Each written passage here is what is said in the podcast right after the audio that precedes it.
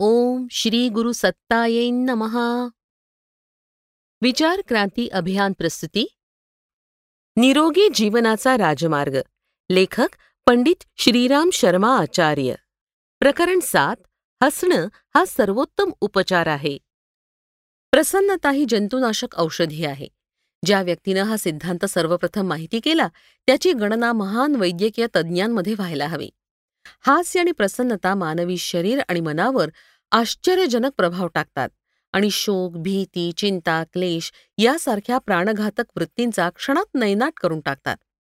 आनंद हा ईश्वरीय गुण आहे. चिंता क्लेश ही आसुरी तत्व आहेत. ईश्वरीय गुणांचं प्रतीक म्हणजे आनंद. हा शरीरात मधुर रस उत्पन्न करतो. आणि एखाद्या अव्यत मनोवैज्ञानिक प्रतिक्रियेद्वारे शरीर आणि मनावर लगेच शांतीचा अलौकिक प्रभाव टाकतो. ज्यावेळेस आनंद आणि प्रसन्नता आपला प्रभाव प्रकट करतात तेव्हा सर्व प्रतिकूल प्रसंग मिटून जातात. शरीराच्या कणाकणामध्ये नवीन उत्साहाचा संचार होऊ लागतो. हसण्याचं तात्पर्य आहे की आपल्या सुखाची कळी फुलाच्या पाकळ्यांप्रमाणे प्रफुल्लित होईल. रोमारोमामध्ये नवीन स्फूर्ती निर्माण होईल. जीवनरसानं नवीन शक्तीनं शरीर आणि मन ओतप्रोत होईल. मनाचा कमकुवतपणा क्लेश चिंता दुःखाची मलिनता किंवा विकार धुतला जाईल. हसल्यानं ज्ञानतंतूमध्ये जो काही कमीपणा अथवा चिंता असते ती लगेच दूर होते. आनंदाचा प्रभाव हा शरीर आणि मनाच्या कणाकणामध्ये होतो. ज्या ठिकाणी औषधाचा फायदा पोचू शकत नाही जिथे इंजेक्शन विनाईन किंवा दुसरी कृत्रिम साधनं कार्य करू शकत नाही तिथं हास्य आपलं काम करते. विपत्ती चिंता आणि व्याधी यांचं हसण्याशी शत्रुत्व आहे. म्हणून प्रसन्नता जितकी जास्त राहील तितकाच आजार कमी राहील. जो हसत खेळत जीवन व्यतीत करेल त्याचं जीवन तितकंच निरोगी राहील. जर आपल्याला आजार आणि व्याधींपासून मुक्तता पाहिजे असेल जीवनाचा विमा पाहिजे असेल शंभर वर्षांपर्यंत जगण्याची इच्छा असेल तर एकच मार्ग आपल्यासमोर आहे. आतून अंतःकरणापासून हसा खूप जोर जोरात हसा. हसून हसून आपल्या रोगव्याधींना मारून टाका त्यांना दूर पळवा. हसा. संपूर्ण जग तुमच्यासोबत आनंदानं विभोर होऊन उठेल. तुम्ही रडाल तर तुमच्यासोबत रडणारा दुसरा कोणी मिळणार नाही. जर तुम्हाला सुखानं जीवन व्यतीत करायचं असेल तर हसण्याचे महात्म्य लगेच समजा आणि आत्तापासून त्याचा अभ्यास सुरू करा. आपल्या जीवनाला हास्यानं मधुर बनवा. स्वतः हसा आणि दुसऱ्यांना सुद्धा हसवा.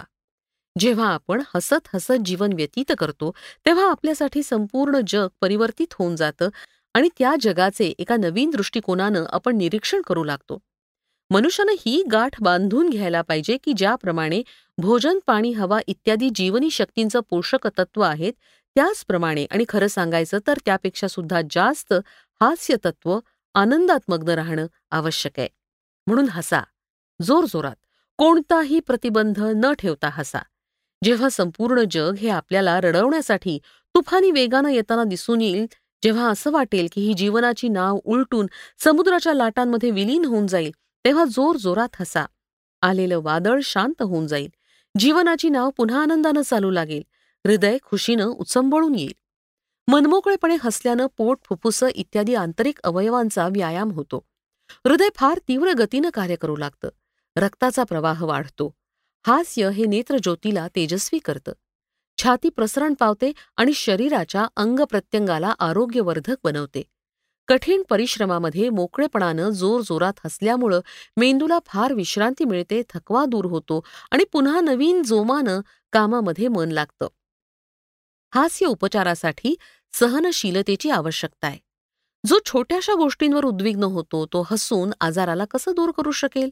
तोच हसू शकतो ज्याच्यामध्ये दुसऱ्याच्या अपराधांना क्षमा करण्याची शक्ती असेल.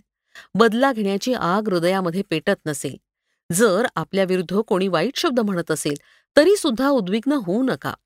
जर कोणी आपल्याला रडवण्यासाठी तयार असेल नुकसानीचा हिमालय आपल्यावर तुटून पडत असेल तरी सुद्धा हसा. आपण हसणं शिका. दूध पिणारं बाळ ज्याप्रमाणे निर्विकार हसतं तसंच हसणं मस्ती पसरवणारं हास्य हे सर्वोत्तम औषध आहे. हास्य सेवन करण्याचा आनंद घ्या. हसणाऱ्यांची संगत करा. आनंदित भविष्यालाच आपल्यासमोर ठेवा. प्रत्येक बाजूनं आनंदच बघा. आनंदित रहा आनंद ऐका आणि ऐकवा. हास्य हेच आपल्या दुःखाचं वेदनेचं एकमात्र औषध आहे. हसणं आणि प्रसन्न चित्त राहणं याला आपण आपल्या स्वभावाचे एक अंग बनवा. आनंदात यशामध्ये इच्छित वस्तू प्राप्त झाल्यावर आणि संपन्नते तर प्रत्येकालाच हसू येतं. असंस्कृत मनुष्य सुद्धा प्रसन्न होतात. यात विशेष काही नाही. आपल्याला ज्या कलात्मक हसण्याचा अभ्यास करायचा आहे ती आहे प्रत्येक स्थितीमध्ये प्रसन्नता. जेव्हा परिस्थिती आपल्या विरुद्ध असेल अपयशाचा अंधार पसरला असेल नुकसान होत असेल दिवस काढणं कठीण जात असेल त्या स्थितीमध्ये जोरजोरात हसायला हवं.